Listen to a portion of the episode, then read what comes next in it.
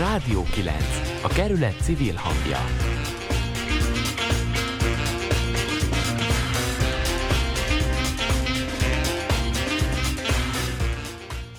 Hát mondjuk az apa zené régi szövegével azért feltettük volna tényleg a koronát a mai műsorra. Na, de menjünk tovább. Most már sokat hallottunk arról, hogy mit csinált az önkormányzat, illetve különböző önkormányzati háttérintézményekkel együtt, eddig a veszélyhelyzetben, és most egy olyan blokk következik, amiben azt mutatjuk be, hogy bizonyos különösen érzékeny területeken hogyan alkalmazkodnak, segítenek a civilek, civil szervezetek és szolgáltatók. Anyaszervezetünk, a Rádió 9-et életre hívó és támogató Ferencvárosi Közösségi Alapítvány első közt lépett a kerületben, és úgynevezett krízis támogatást 1 millió forint adományjal támogattuk a Horizon Szociális Alapítványt. Tettük ezt a Cvak Péter emlékalapban lévő pénzből, amelyről még azt is érdemes tudni, hogy a megbecsült üzletember Cvak Péter halála után két évvel lánya Cvak Izabella hozta létre ezt az alapot, az édesapjáról elnevezett pénzügyi alapot. Azért is nagyon örültünk annak, hogy ilyen módon és ilyen gyorsan segíthettünk a legrászorultabbaknak, mert Egyrészt ezt a támogatást méltónak éreztük, a kerület egyik legrégebbi családi vállalatát egykor vezető Cvakur emlékéhez, hát másrészt pedig oda került a pénz, ahol tudtuk, hogy aki gyorsan ad, az duplán ad.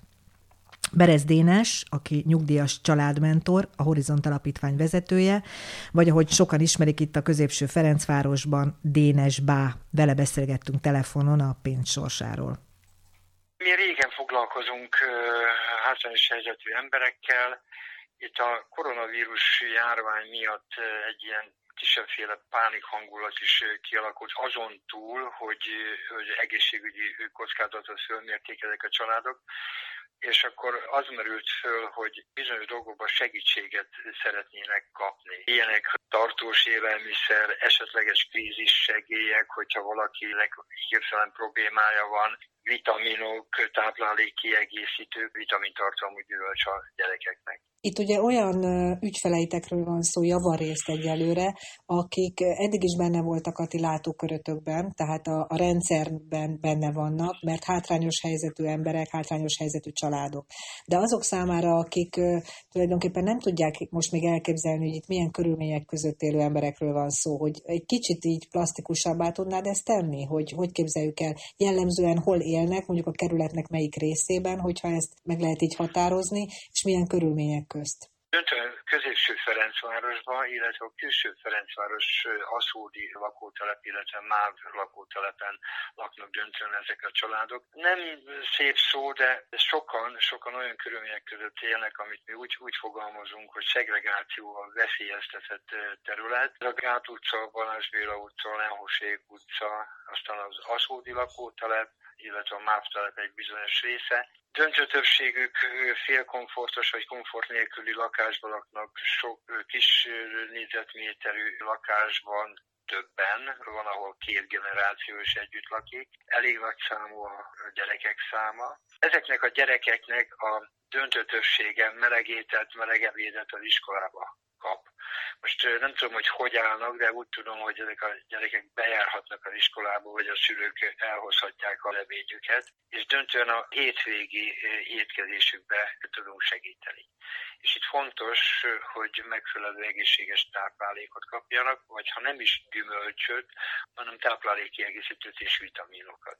Meg tudjátok azt most jósolni, hogy per pillanat hány embert, hány családot érinthet minimálisan most ez a helyzet? Ugye mi a legutolsó ilyen akciónk, ez a 100 gyermek karácsonya volt, ahol 160 valahány gyereket ajándékozott meg az alapítványunk, különböző felajánlásokból és adománygyűjtésekből. Ez jelenleg szerintem olyan 100 család.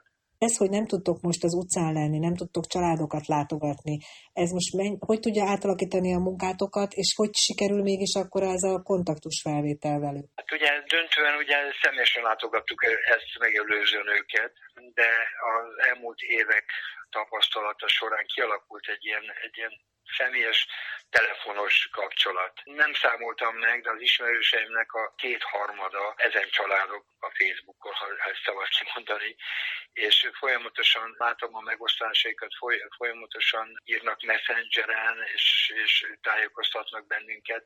Vannak különböző csoportjaink, így a messengeren keresztül, és így belelátok az ő életükbe. Nem csak én, hanem a kollégáim is. Az, hogy nem megyünk ki hozzájuk, az, az még nem azt jelenti, hogy egyedül hagytuk őket, mert tudják, hogy bármikor elérhetnek ezeken a kapcsolatokon.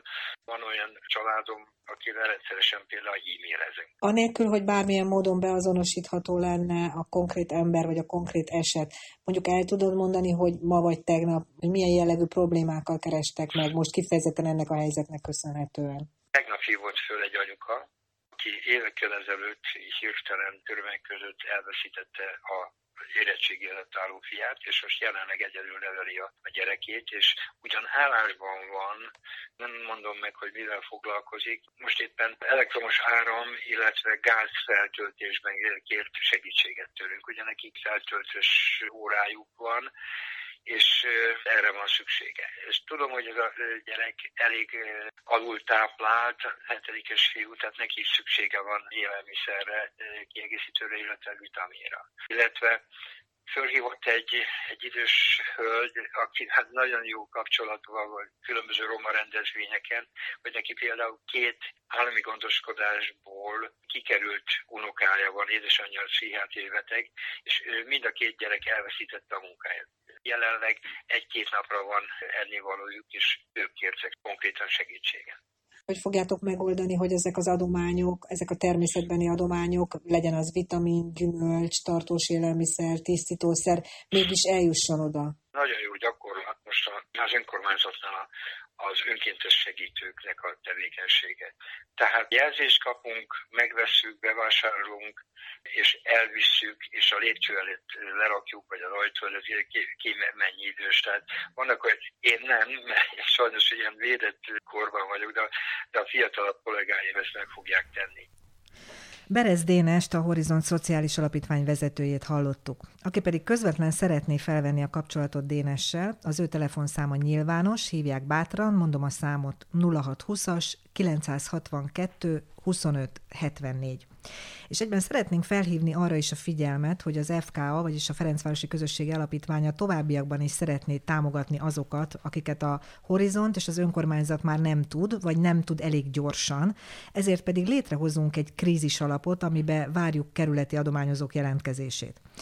Kezdetnek mi most tegnapi napon 6-7 helyi nagyvállalatot megkerestünk már azzal, hogy támogassák a koronakrízis alapot, de persze, ahogy mondani szokták, aki hallja, adja át. Alapvetően itt két nagy célcsoportot jelöltünk most meg. Egyrészt a 65 év alatti nehéz helyzetbe került kerületieket, és azokat a civil szervezeteket is, amelyek ugye terepen dolgoznak, akár sérülékeny csoportokkal is, de most a saját működésük és fennmaradásuk lett nagyon bizonytalan. Az FKA tehát várja a segíteni akaró jelentkezőket, akár itt a Rádió 9 oldalán keresztül, radio9.hu, akár az FKA a FB, vagyis Facebook oldalán, vagy e-mail címén ferencvárosi.ka gmail.com. És azt mi ígérjük, hogy a következő hetekben természetesen tájékoztatni fogunk mindenkit ennek az alapnak az alakulásáról.